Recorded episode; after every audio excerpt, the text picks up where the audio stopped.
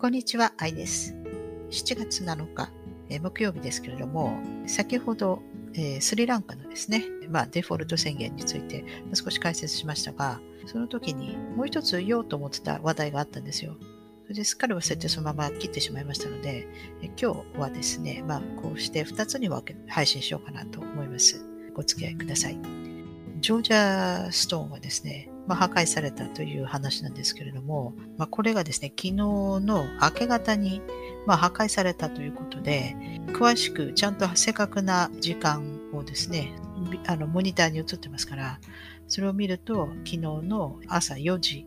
えー、なんだったら3分33秒というですね、もう333というふうに合わせて壊されたわけですけど、まあ、人は映ってませんから、どのようにでち上げるのか知りませんが、すでになんか変な車がですね、まあその後にですね、こう、通ってたなんか怪しい車がとか言って言ってますけれども、とりあえず今のところその誰かの手によって爆発物によって爆破されたんではないかというふうに調査を進めているみたいですけれどもでも多分人も映らないでしょうし、え、もしかしたら後で無理やりですねなんかこの人らしき人がその前もうちょっと前になんかふらついてたなんていうのをあのでち上げてるかもしれないですけどもね、多分これはバカツ物ではないと思いますが、これ多分あの時間帯、あの地域でですね、結構雷が鳴ってたみたいです。ですから、これ雷の、え、落雷によるを利用し利用して、まあ、一部あの壊したんじゃないかなと思います。で、実際そういうふうにあの解説してる方もいますけれどもね、YouTube で。そのバンってこう壊れた時のそのジョージアガイドストーンがですね、こうちょっと紫色んな光が見えるというふうに言われてますから、あの雷っていうのは、まあ、紫の光を皆さんも見てると思いますけどね。まあ、ですから雷という神様ですから、紫は尊い色なわけですね。神様の色なわけですね。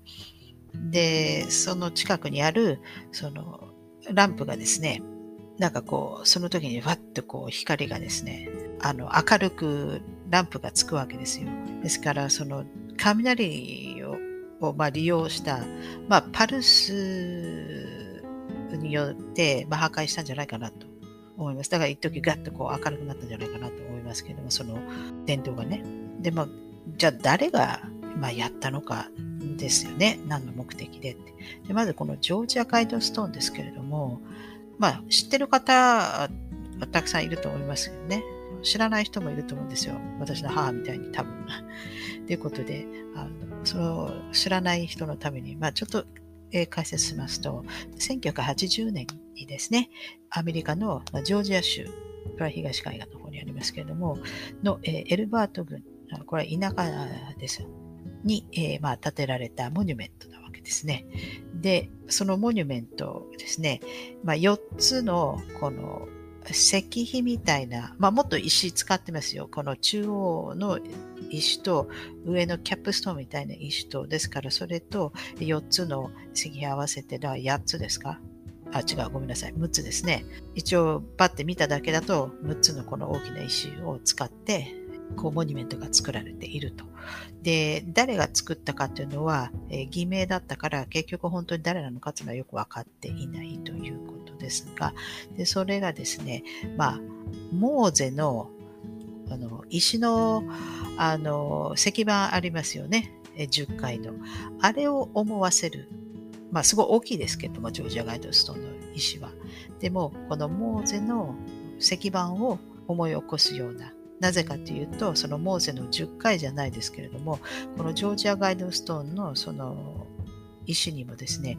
10個のガイドラインが彫られてるわけですね。で、その10個のガイドラインを8つの言葉で書かれてるんですよ。だから4つの石板みたいな大きな石板、えー、裏とあの表と全部、えー、言葉が、えー、違く書かれてますから、まあ、それで4つあるからかける2で、まあ、8つの、えー、言葉で書かれていると。で、そこに日本語はないんですけれども、一応ですね、英語、スペイン語、スワヒリ語、これは東アフリカの方の言葉ですけども、えー、ヒンドゥーはインドですね。えー、ヘブライ、これはユダヤ人。で、アラビア語、えー、中国語、そしてロシア語というふうに8つの異なる言葉で書かれてるわけです。両面にね。で、何が書かれてるかというと、まあ、基本的にすごくいいことが書かれてるわけです。ただ、最初のですね、これが、その、ちょっと問題というか話題になっているのはですですけれども、まあ、第1番目はですね、えー、大自然と、えー、永遠に共存し、まあ、これはそういいですよね。でただですね、こ人類は5億人以下を維持するというふうに書かれているわけですね。で、これ1980年ですから、その頃の、えー、世界人口っていうのは、えー、50億人ぐらいですか？で、えー、それを5億人にしろということは10分の1にしろということですね。あの、まあ、この人口問題っていうのは常々、えー、あるわけです。第二次世界大戦も結局この人口抑制の目的がですね、まあ、いろいろいくつか目的はあったとしても、非常に大きいというふうに言われています。あの大戦がなければ、1970年代にですね、えー、今のこの現在2022年のですね、えー、ぐらいの人口に達していただろうというふうに言われています。いや、かなり極端ですけどね、5億人以下で10分の1にしろと。で、これがですね、やっぱりちょっと問題を醸し出してるわけですね。で、2番目、えー、その他のことは、いいことは書かれてるわけですよ。えー、2番目はですね、えー、これまあ読み上げますと、健康と多様性の改善、再生を懸命に導く。え3番目はですね、え新しい生きた言葉で、え人類を団結させる。これあの言葉、私本出版しましたけれども、まあ、あの書きすぎると、ま、これコピーライト著作権の問題に、えー、当たりますからあのちょっとねこう触り程度でその肝心な、まあ、そのものはちょろっと書きましたけれどもそれ以上なことは書いてないですけれどもこの言葉っていうのがですね、まあ、いかにその作った人たちルールを作った人たちにいいようにまあ、コントロールされているわけでですね。で、これはフリーメイソンたちがやったわけですから、まあ、それをですね、言葉、も知らない間にですね、まあ、いろんなように使われてるわけですよ。例えば、本人もあの例として書きましたけれども、例えばアメリカ、これですね、分解していくと、あ、メリカっていうことで、これ、あの、羊に肘なしっていう意味だそうです。ですから、いかにこのヨーロッパ人がですね、野蛮だったかっていうことですね。アメリカ大陸に上陸して。でそういうメンタリティで来てるわけですよ。それをの知らないですからね。アメリカ、アメリカって言ってますけど、元はといえば、羊に肘なしという意味だそうです。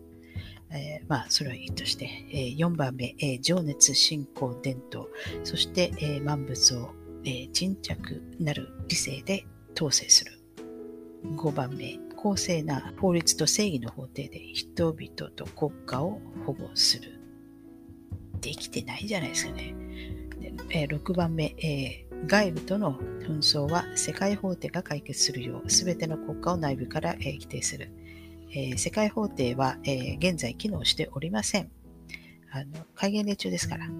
ですから、あのハーグに持ってってもですね、無駄だと、このコロナ茶番とかですね、このウクライナだなんだつってもあの無駄です、えー、ですから、できておりません。えー、7番目、強力な法律や、ね、無駄な役人を排す。いいですね。えー、8番目、えー、社会的義務と個人的権利の、えー、並行を取る。えー、9番目、えー、無限の調を求めるし、美愛をたたえる。えー、10、地球の癌にならない自然のための余地を残すこと、まさにそうであります。ですから、基本的にいいことは言ってるんですよね。で、この10のこのメッセージ、これ、あの、旧約聖書にも出てくるね、あの、モーゼの10回も10の戒律があるじゃないですか。神からいただいた。まあ、このジョージアガイドストーンも、まあ、それにですね、なんかこう、揶揄するようなところがあるわけですね。中身は違ったとしても。ただですね、今回この、このジョージアガイドストーンが、まあ、ぶち壊されたわけですけれども、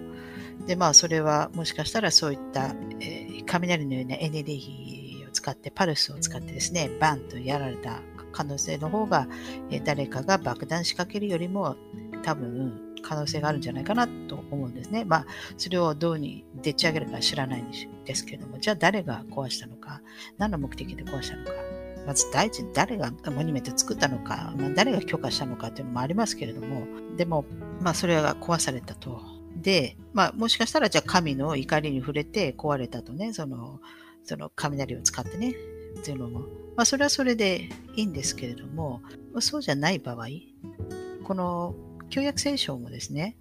モーゼがですね、そのシュナイ山に登ってですね、このシュナイ山っていうのも、こっちだとサイナイっていうんですけれども、サイっていうのは、まあ、インドの神話に出てくる、まあ、月の神様で、愛が山の神様ですから、ですから山と月なんです。だから、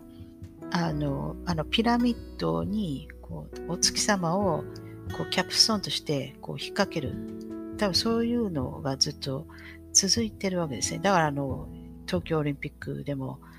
こう、変ななんか、ピラミッドみたいな山にこう、あの、球体のね、なんかオブジェがこうに、だから月信仰、山信仰ですね。そしてモーゼで雷があの落ちますから、えー、雷信仰だけですよ。あの、一神教って言っても、そういうこう自然を信仰をで、いろんな複数の神様がいるわけですね。まあ、ですから、その一神教っていうのは、その複数ある神様のうちに、まあ、一つ選んだっていうだけの話で、ちょっと誤解をないように、えー、してほしいんですけれども、えー、とにかく、それで、モーゼがですね、その神様からその10回というですね、戒律をですね、えー、受け取ると。で、それをその石のですね、まあ、石板にこう刻まれるわけですね。で、これとジョージアガイドストの内容は違いますけれども、そのうちの一つにですね、主があの、まあ、唯一の神であることね、で、偶像崇拝はしてはいけないと。まあそういうのあるわけですけれども、そのうちまたあの殺人をしてはいけないとね。それでですね、あの山を降りてったら、モーゼが連れてきた民がですね、え、偶像崇拝をしていると。で、このなんで偶像崇拝をしちゃいけないのかという、この金の格子の像を作って偶像崇拝してるということで、これはあの異教徒の信仰ということです。ですから、その地にすでに芽生えているそういった、えー、信仰をですね、えそれを、えー、全部あのやめさせてで、自分たちが後から入ってきてますから、エジプトを出てね、まあ、本当に出たのか知らないけれども、ですからそういった、えー、根付いてた信仰をあのやめさせて、え、だからあの偶像信あの信仰するなということですけれども、その時はそのあの場所ではあの牛祀ってたでしょうね。えー、それで怒って、で、10回のその石板をですね、叩き壊すわけです、モーゼは。えそれによりですね、モーゼがですね、最初のアウトローになったわけですね。ですから、西洋では法律は破るためにあるみたいな、そういった結構メンタリティが あるのは、モーゼのせいですね。ということで、えー、それを叩き割って、えー、それでですね、3000人ぐらい殺したというふうに書かれてますけれどもね、一応 3000, 人ぐらいですか。人を殺してはいけないって書いたんだけど、まあ、それを破るためにとりあえず石板を叩き割って、それで、えー、みんなバーって皆殺しにして、それでもう一度市内山に行ってですね、再び石板を神から渡されると。ということが書かれてるわけですね。もしかしたらクリスチャンの人がそれを、これを聞いたらですね、いや、ちょっと待って違うというふうに多分モーゼを多分かばうと思いますけど、別にあの、責めてるわけじゃないですよ、私。モーゼのこと。まあ、とにかく、このジョージアガイドストーンですね、これモーゼの10回の揶揄しているのであれば、それをまあ、モーゼが壊したのであれば、今回のこのジョージアガイドストーンも壊したと。で、えー、再び、またあの、石碑がえー、少しだったら建てられるんじゃないかなと思うんですね。そのモーゼが、え、また神から渡されてますから、2度目に。ということは、このジョージアガイドストーンに書かれている10のガイドライン、これを破るということなんではないかなとま。あ、人類5億人以下を維持するっていうのは、ちょっと、それはね、ちょっと究極っていうか極端ですから、これは破るのはいいんですけど、他のことはみんないいこと書かれてるわけじゃないですか。でも、すでに破られてるわけですよね。この外部との紛争は世界法廷が解決するなんてされてないじゃないですか。っていうか、これ全部イカ様で、その、法廷自体がイカ様なわけですよ。これはもうみんな開示法に沿ってますから、その法廷っていうのはですね、外国の地に値するわけですね。ですから、その外国の地にですね、私たち入っていくってことは、これトレスパスになるわけですよ。あの、立ち入り禁止に、あの、入っていくわけですよ。何もなしに。何もないと知識なしに入っていくわけですね。そういうことになっていることを知らずに。それで結局、あの、入ると、中に入ると、それでですね、溺れ、溺れ死ぬことになるわけです。はと思うかもしれないけれども、そういう、だから言葉がですね、全部そのように使われてるんですよ。そのフリーメイソンたちが作った言葉によって。だから、あの、法廷に入った時に、まず、喋れるのは弁護士。で、えー、原告も被告も喋れないわけですね。なんでかって言ったら死んでるからですよ。ですから死体は喋らないので、ですから死体の代わりに喋ってくれるのが弁護士。ですから弁護士はライセンスが必要になるわけですね。で、そのライセンスを何て呼ぶかというと、バーライセンスというわけですよ。で、バーっていうのは、だバーイグザムっていうふうに言われますよね。あの、小室さんが何度もチャレンジしてるバーイグザム。これを突破して、で、えバー、えライセンスを獲得できて、初めて死んだ人の代わりに法廷で喋ることができるわけです。で、なんでバーって言われるかっていうと、法廷に入った時にですね、聴講してる人たちは、あの、後ろ側にみんな席座ってますけど、そこと中の法廷と隔てるところがありますよね。それをバーって呼ぶんですよ。で、そのバーに、最近はそのもう開いてて、こう、ドアみたいなのがないデザインもありますけど、通常だったらそこにドアがついてますから、それをドア、開ける、開けるわけですね。そうすると、あの、わっとこう、あの、水がですね、溢れ出して、そこでですね、溺れて死ぬことになるんですね。ですから、あなたは死んじゃったわけです。で、でそこに、あの、死んだ人の代わりにですね、えー、弁護士が代わりに喋ってくれるわけです。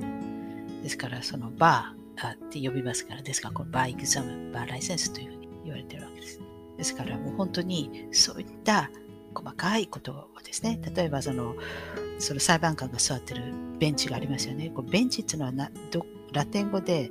結局バンクから来てるんですよ。ってことは、あの裁判官っていうのは銀行員なわけです。ですからお金を回収する人なわけですね。でそういうそのお金の言葉とか、え、それから裁判で行われているそういった名称とか、全部水に関する開示法ですから、言葉になってるんですよ。例えばキャッシュフローとか、フローっていうの水の流れでもあるわけですよね。例えば、あの通貨である、あの、あのカレンシーってありますよね。カレン、カレンシーっていうんですか、日本語だと。これだって水の流れですからね。で、えー、バンクだって、銀行のバンクだってリバーバンクっていうふうにその、あるわけですよ。それに水がぶち当たるから、水の流れが変わるわけですよ。だから銀行によって、あの、お金の流れが変わるわけですね。だからそういうふうに、もう全部、もう本当に、だからあの、法廷だってコートって言うじゃないですか。コートっていうのは、テニスコートとか、そういうそのスポーツするコートですから。ですからキャッチボールの試合わけですよ。ラケットでポンポンってボールをね、あっちこっちだから、えー、その被告と原告で、その弁護士がですね、プレイするように、そういう言葉遊びが全部、まあ、そういうの作られてますから、フリーメイソンさんたちが作ってますですから。ですから、うん、それをですね、新しい生きた言葉で人類を団結させる、させるべきなんですよね。だから、だからこそ、あの、統合論っていうのが、あのできたわけですから。でもこれできたのは、まあ、デイビッドさんが作ったのは1980、1985年とかでしたっけ？ですから、このジョージアガイドさんはその前の話ですね。なので、あの、まあ、書かれてることは、まあ、一つ、一部、一つなんかうんと思うけれども、他のことは全部いいことが書かれてあるので、えそれをですね、え破るということは、まあ、これからですね、アウトローが始まるという可能性が